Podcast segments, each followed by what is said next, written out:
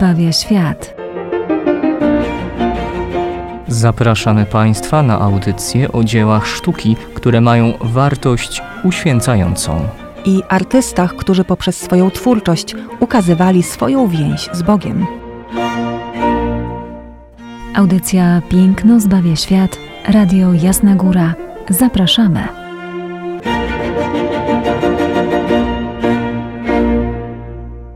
Witajcie drodzy radiosłuchacze w kolejnej audycji Piękno zbawia świat. Pozwólcie, że tak trochę anielsko e, was e, pozdrowimy. Gloria in excelsis Deo, chociaż dzisiaj aniołów e, na naszym obrazie, który wam proponujemy nie ma.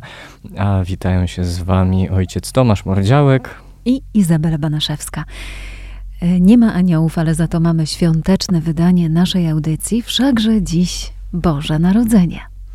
Dokładnie. W radosnej atmosferze Bożego Narodzenia e, chcemy Was zaprosić e, bardzo mocno e, zimową aurę i również oczywiście obraz tego, co mówi nam Ewangelia, ale oczami niderlandzkiego artysty Peter Broil. I jeszcze dodajmy, że starszy, bo to pierwszy z Broiglów, y, później po nim będzie malował także Broigl młodszy, który zresztą nasz dzisiejszy obraz skopiuje aż trzykrotnie.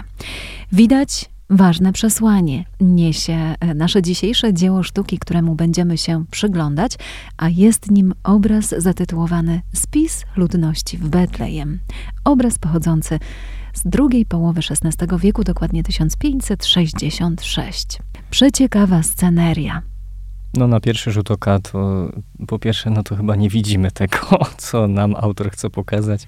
Dokładnie. E, raz mamy zimę, mamy mnóstwo śniegu, e, zamarzniętą rzekę, czy jeszcze jakiś inny zbiornik wodny. No i jakieś miasteczko bliżej chyba nam nieznane z Niderlandów. To prawda, ale ono tutaj pełni rolę Betlejem. E, wszakże mamy właśnie spis ludności. Jak zatem na Betlejem spoglądał Bruegel, starszy, malarz XVI-wieczny? Przede wszystkim odnajdujemy tę scenę jako scenę rodzajową raczej, bo jest to scena wielopostaciowa i tak jak wspomniał ojciec Tomasz, nie widzimy, gdzie to Boże Narodzenie miałoby ewentualnie nastąpić, tak? Natomiast widzimy tłum zbierający się przy karczmie i domyślamy się, że to właśnie w tym miejscu odbywać się będzie tytułowy spis ludności w Betlejem. To ciekawe i myślę, że powinniśmy e, najpierw zajrzeć do e, tekstu Ewangelii według świętego Łukasza. Tym tekstem w wielu naszych domach wczoraj rozpoczynała się wieczerza wigilijna, ojcze. Dlatego też może do tego tekstu najpierw pójdźmy i wtedy może wszystko stanie się jasne. Tak, przypomnijmy sobie ten fragment Ewangelii Łukaszowej. W owym czasie wyszło rozporządzenie Cezara Augusta, żeby przeprowadzić spis ludności w całym świecie. Pierwszy ten spis odbył się wówczas, gdy wielkorządcą Syrii był Kwiryniusz. Wybierali się więc wszyscy, aby się dać zapisać, każdy do swego miasta. Udał się także Józef z Galilei, z miasta Nazaret, do Judei, do miasta Dawidowego, zwanego Betlejem, ponieważ pochodził z domu i rodu Dawida, żeby się dać zapisać z poślubioną sobie Maryją, która była brzemienna. Kiedy tam przebywali, nadszedł dla Maryi czas rozwiązania. Powiła swego pierworodnego syna, owinęła go w pieluszki i położyła w żłobie, gdyż nie było dla nich miejsca w gospodzie. No i kiedy zaglądamy w tej chwili na naszą tablicę, bo jest to obraz tablicowy, malowany olejem na tablicy, wiele nam się zaczyna już rozjaśniać, czyli szukamy tutaj e, świętej rodziny w pośród tłumu ludzi, którzy przybyli, aby dać się zapisać urzędnikowi. Dodatkowo jeszcze tutaj na tym naszym obrazie, co za chwileczkę zobaczymy, podczas tego spisu dokonuje się także pobór opłaty podatkowej. O czym mowy w Ewangelii nie ma. Dlaczego nie ma? Ponieważ, no właśnie, w tym jednym obrazie Bruegel łączy w taki e, niezwykle dyskretny sposób e, czasy współczesne Jezusowi i czasy współczesne sobie samemu, czyli właśnie XVI wiek w Niderlandach. Zastanówmy się jeszcze, bo powiedziałam, że przede wszystkim jest to dla nas scena rodzajowa. Rzeczywiście. Krajobraz miejski, scena wielopostaciowa, tłum ludzi. Są też grupki pojedynczych postaci, które zajęte są jakąś konkretną pracą. Każdy, można powiedzieć, żyje tutaj swoim życiem w tym obrazie. No ale mamy też przepiękną scenerię niewielkiej miejscowości, niewielkiego miasteczka, a więc no spójrzmy na to jako na zimowy pejzaż. Faktycznie tak jest. Widzimy przysypane czapą śniegu wozy, dachy. Ten śnieg jest wszechobecny i tłumaczy oczywiście ciepłe odzienia ludzi. Wszyscy opatuleni, no to nam wszystko pokazuje, że oczywiście musiało być naprawdę zimno. O tym mówi też e, skłute lodem jezioro, czy też rozlewisko większej rzeki przepływającej nieopodal. Ludzie bezpośrednio poruszają się po tym lodzie, zresztą tam bawią się także i dzieci. Mówi nam to wszystko właśnie o tej temperaturze tego, tego obrazu, tego wydarzenia, które e, tam ma miejsce. No i jeszcze dodatkowo, e, jeżeli odwołujemy się do tytułu obrazu, to musimy pamiętać, że jednocześnie jest to scena religijna. Szukamy zatem tego tematu biblijnego, gdzie on jest. Nasze oczy tak naprawdę nie odnajdują bardzo szybko sceny głównej. Czuję się troszeczkę jak w latach dzieciństwa, kiedy mhm. można było e, zakupić takie czasopismo, które się nazywało Gdzie jest Woli? A czyli Woli, który zwiedzał świat i tam była taka strona Gdzie jest Woli? W takiej ogromnej liczbie różnych scen, e, akcji dziejących się, komicznych, wesołych. Trzeba było znaleźć owego podróżnika. Był naprawdę nieźle ukryty. No i tak samo, jak gdy spojrzałem na e, ten obraz e, Broilen, to gdzie tu jest święta rodzina? Gdzie oni są ukryci? Czy w tym rogu, tam? Może jakoś gdzieś w oddali są nakreśleni, namalowani? Ale e, da się ich znaleźć. Jak już raz ich odnajdziemy, to bez problemu na pewno nasz wzrok będzie później łatwo mógł ich e, odnaleźć i też na nich się zatrzymać. Szukamy przede wszystkim pośród tych e, pustych plam w obrazie, oczywiście są to plamy wypełnione śniegiem, Szukamy ich w środku obrazu, ale tak dokładnie w środku znajdują się ośnieżone, przysypane śniegiem wozy. Tylko, że właśnie pomiędzy jednym a drugim wozem znajdujemy dopiero kroczącą, pochyloną postać świętego Józefa. A skąd wiemy, że to jest święty Józef? No, ma na e, ramieniu e, piłę. Swój atrybut. E, tak, dokładnie. Związany oczywiście z ciesielstwem, stolarką. Nie widzimy jego twarzy. Jest on dla nas tutaj bardzo anonimowy, tylko właśnie przez swój atrybut potrafimy go rozpoznać. Ciągnie za sobą woła i osła, a na osiołku znajduje się nie kto inny jak sama Maryja. Jej akurat twarz już e, widzimy opatulona w ciemno-niebieski no, płaszcz, tak to określmy. No, w końcu jest zima, a jak to e, mówił e, klasyk w polskiej kinematografii, jak jest zima, to musi być zimno. Na pewno y, taka temperatura przebija z tego obrazu, absolutnie. Maryja siedzi opatulona, owinięta tym płaszczem niebieskim, siedzi na osiołku. Zwierzęta kroczą bardzo powoli, widać, że to jest wolny stęp, a więc noga za nogą. Osiołek podnosi, prezentuje nam swoje e, kopytko lewej tylnej nogi. Zwierzęta są na pewno zadbane, ale widać, że ich kopytka przebyły już dość długą drogę, bo są mocno już starte. Więc proszę zobaczyć, jak, jakimi detalami operuje tutaj Bruegel, jak dokładnie pokazuje nam tutaj znużenie poprzez to, że ten wół i osioł kroczą leniwie. Znużenie trasą, zmęczenie. I również podobne zmęczenie widzimy u Maryi. Jest to obraz niezbyt wielkich rozmiarów. Bruegel nie malował obrazów w typie naszego Jana Matejki. Jeżeli spoglądamy na taką scenę wielopostaciową, to moglibyśmy spodziewać się dużych rozmiarów 2 na 3 metry. Absolutnie nie. To 115,5 cm na 163,5. Więc niektóre szczegóły, niektóre detale można powiedzieć, że trzeba oglądać przykładając prawie że oko do tej tablicy.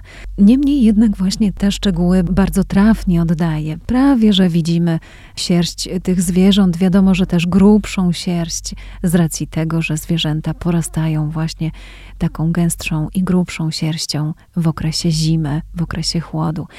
Osiołek kroczy za świętym Józefem ze spuszczoną głową, ale wołek łypie na nas swoim okiem i tak naprawdę to to jego spojrzenie, to jego oko gdzieś powoduje, że odnajdujemy tę świętą rodzinę w tym zgiełku, który tutaj ma miejsce na obrazie. Pamiętamy, że tłum e, po lewej stronie obrazu, po prawej dla niego przeciwwagę stanowi znów zamarznięta e, rzeka lub fragment jeziora, jakieś rozlewisko. W tyle cały czas dziejące się przeróżne rzeczy, przeróżne prace codzienne mieszkańców tego miasteczka, które tutaj, mm, jak już wiemy, oddać ma nam codzienność Betlejem. Ale jest tutaj kilka szczegółów, które mówią nam o tym, że obraz ten ma jeszcze drugie dno, że mówi jeszcze o czymś więcej. Zresztą, jeżeli znamy już malarstwo Bruegla, znamy jego nurt moralizatorski, którym nacechowane są właściwie wszystkie jego obrazy, to wiemy, że na pewno ten obraz będzie miał także i drugą warstwę znaczeniową. Zanim my jednak do tego dojdziemy, to trzeba nam tutaj powiedzieć, że ten malarz niderlandzki był naprawdę bardzo gruntownie wykształcony. On się kształcił w Antwerpii. Dziś nie będziemy omawiać całego jego życia, ale chcemy tylko powiedzieć, zaznaczyć, że był to wybitny humanista, który zdobył solidną wiedzę na północy, podróżował także po e, różnych innych krajach europejskich i co dla nas istotne, nie przywoził, chociażby był na przykład w Rzymie, ale nie przywoził z tych krajów szkiców, jakbyśmy się domyślali, e, architektury antycznej, starożytnej. Wtedy niezwykle modne było umieszczać e, na przykład świętą rodzinę, Boże Narodzenie e, w jakiejś stajence podpartej kolumną, prawda, antyczną. Absolutnie nic takiego. On przywozi z tych swoich podróży po Europie przede wszystkim pejzaże. To artysta, to malarz, który ukochał sobie pejzaże i w nich właśnie umieszcza postacie. Bardzo ważne jest również i to, żeby zrozumieć ten obraz, że Bruegel jest doskonałym obserwatorem życia, codziennego życia. Wiele czasu spędza w gospodzie, w przebraniu chłopskim, aby się nie wyróżniać. Tak też właśnie przedstawił naszą świętą rodzinę. Ona się tutaj nie wyróżnia. Święty Józef, Maryja mają na sobie te same stroje, które widzimy u wszystkich innych postaci w tym obrazie. Trochę ich nam tutaj zakamuflował. Dlaczego tak robi? Ponieważ chce nam pokazać właśnie codzienność. Chce nam pokazać, że Jezus przychodzi na świat też w pewnej codzienności ludzkiej. Oczywiście jest to bardzo logiczny wniosek, e, ze względu na to, że Chrystus przychodzi e, w nazwijmy to normalnej rodzinie, świat kręci się e, dalej. Nie jest to jakieś wydarzenie od strony, nie wiem, wybuchu wulkanu, uderzenia komety czy jakiegoś tsunami, lecz w szarej rzeczywistości codzienności życia dokonuje się wydarzenie, dokonuje się akcja powodująca zwrot e, całej historii ludzkości. Przychodzi Mesjasz e, na ziemię.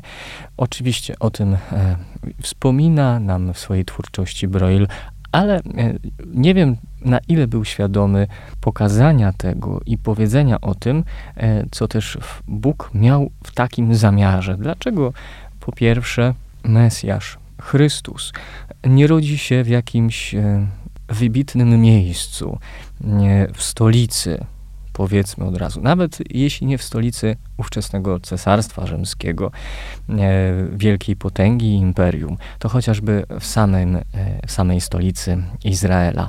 Dlaczego dzieje się to w, w prostej rodzinie? No bo jeśli chodzi o Józefa czy Maryi, to nie są przecież szlachcice, to nie jest rodzina królewska, lecz naprawdę rodzina, nazwijmy to normalna, taka standardowa. Dlaczego temu wszystkiemu nie towarzyszą? Nie wiadomo, jak wybitne i wspaniałe zjawiska. Oczywiście wiemy o gwiaździe betlejemskiej, która e, zaświeciła, czy aniołach, które wołają pasterzy, e, by przyszli, e, by powitać dzieciątko, ale tak naprawdę e, tych fajerwerków, że się tak wyrażę, mogło być o wiele, o wiele więcej. I takich pytań możemy zadawać sobie mnóstwo. Odpowiedź na nie jest jedna konkretna, wyjaśniająca naprawdę wiele, a związana jest ona z naszą wolnością jako ludzi. Co mam na myśli i o co tu chodzi? Bóg tworząc nas, oczywiście obdarzył nas wolną wolą, pomagającą nam i niezbędną do tego, by kochać. I On, szanując ten dar, nie chce nas swoim majestatem, nie chce e, konkretnymi wydarzeniami za bardzo wpływać na wolę, żeby ona była zdeterminowana do wyboru Boga. On chce dać jak najszerszy wachlarz wolności w wyborze Jego samego, wyborze też Jego Syna. No bo co by szkodziło, żeby napisać taką fantazję, że Chrystus Pan, Mesjasz całej ludzkości, nie wiem, przychodzi, e, rodząc się z meteorytu, nie, uderza meteoryt i nagle wychodzi Mesjasz i to jestem ja. No, no Żaden problem i wszyscy klękajcie narody, oddajcie pokłony, tak? Ale czy tu jest wolność wyboru e, w człowieku? Nie. Z powodu pewnych e, niezwykłych zjawisk człowiek ma lekko przyciemnioną tą wolność, to spojrzenie wtedy na Boga. A tu naprawdę można się zachwycić tą delikatnością Boga, która objawia samego siebie, który zaczyna o sobie mówić. Oczywiście w tym jeszcze idą inne drogi, że Jezus, druga osoba Trójcy Przenajświętszej, jednorodzony Syn Ojca, staje się w pełni człowiekiem, doświadczając wszystkiego tego, co my, oprócz grzechu, to trzeba warto zaznaczyć, jest w pełni człowiekiem, tak jak my. Od niczego nie stronił to, co ludzkie i to, co człowiek może gdzieś doświadczać. Nad tą tajemnicą osobiście ja ostatnio się bardzo gdzieś zachwyciłem i ją odkryłem, a właśnie tutaj, w tej twórczości, tej pracy e, Broila możemy e, zauważyć. Zresztą chyba lubił ogólnie, miał myśl takiego przedstawienia, bo to jeszcze tylko dodam e, ze swojej historii szkolnej. Skojarzyłem, obraz znałem, ale nie wiedziałem, że to jest ten sam autor. Upadek Ikara. Tu też jest takie przedstawienie, gdzie świat się kręci normalnie, ale Ikar upadł w morze umiera, tak, z powodu swojej nieroztropności, ale żeby go znaleźć, żeby zobaczyć tą tragedię, e, no, trzeba wyostrzyć pewne zmysły. Tak jak tu, e, chcąc odkryć tą niezwykłą tajemnicę i to niezwykłe działanie Boga, też musimy wyostrzyć nasze oczy, by ich odnaleźć, co później oczywiście nas odnosi dalej do, do Ewangelii i e, historii zbawienia, którą Bóg nam daje. Dokładnie tak. Brak tutaj takiej atencji. Jezus nie rodzi się na aksamitnych e, poduszeczkach, prawda? Przychodzi w prostocie, ogromnej prostocie i pośród prostego ludu. Zobaczmy na prostotę życia, jaka została tutaj wymalowana. Trudy tego, tego życia, które podkreślone bardzo mocno zimowym e, krajobrazem. Zimno, mróz. To wszystko nam pokazuje, że święta rodzina przeżywa te same trudy życia, co wszyscy inni mieszkańcy tej planety. Dodatkowo jeszcze te trudy życia akurat mieszkańców Niderlandów podkreślił nam tutaj artysta, ukazując tłum, który gromadzi się przy gospodzie. Spójrzmy, że nad oknem tej gospody widnieje wieniec. Nie jest to wcale wieniec świąteczny, to jest symbol władzy rzymskiego, a także ówczesnego króla Filipa II.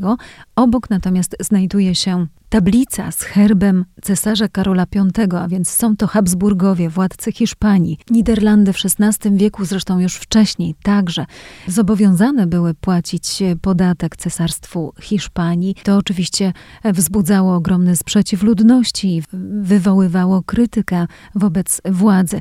Dokładnie w 1566 roku, a więc w roku, kiedy powstaje nasz obraz, wybucha powstanie i antyhiszpańska wojna wyzwoleńcza, która kończy się dopiero w 1609 roku.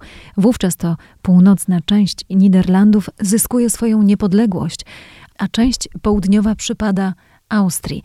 Niderlandy będą dość długo czekały, bo do 1830 roku, kiedy to obie części będą mm, znów połączone jako Królestwo Zjednoczonych Niderlandów. Dlatego też niełatwo omawia się sztukę tamtego rejonu. Ona bardzo często będzie nacechowana właśnie dodatkowo krytyką władzy, ale popatrzmy, że w przepiękny sposób to, co dotykało w czasach Chrystusa Józefa i Maryję, dotyka tutaj mieszkańców tego niderlandzkiego miasteczka, które nam tutaj obrazuje Bruegel. Ten wieniec laurowy jest to symbol władzy i symbol cesarstwa. Pamiętamy, ojciec Tomasz przytoczył fragment Biblii za czasów panowania Cezara Augusta. Wszystko się dzieje, prawda?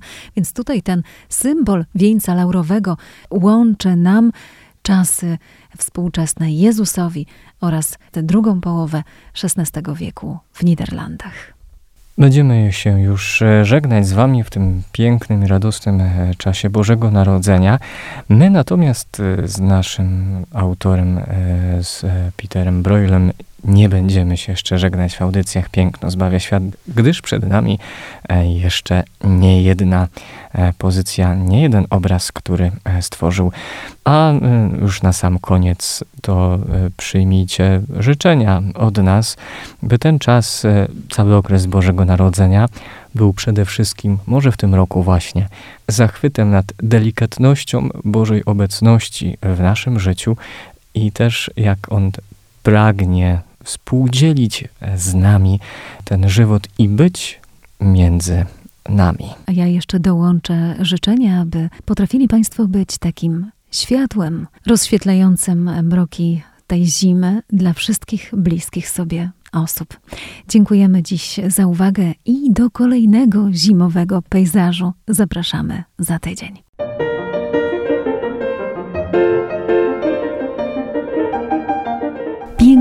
Zbawia świat. Zapraszamy Państwa na audycje o dziełach sztuki, które mają wartość uświęcającą. I artystach, którzy poprzez swoją twórczość ukazywali swoją więź z Bogiem. Audycja Piękno zbawia świat. Radio Jasna Góra. Zapraszamy.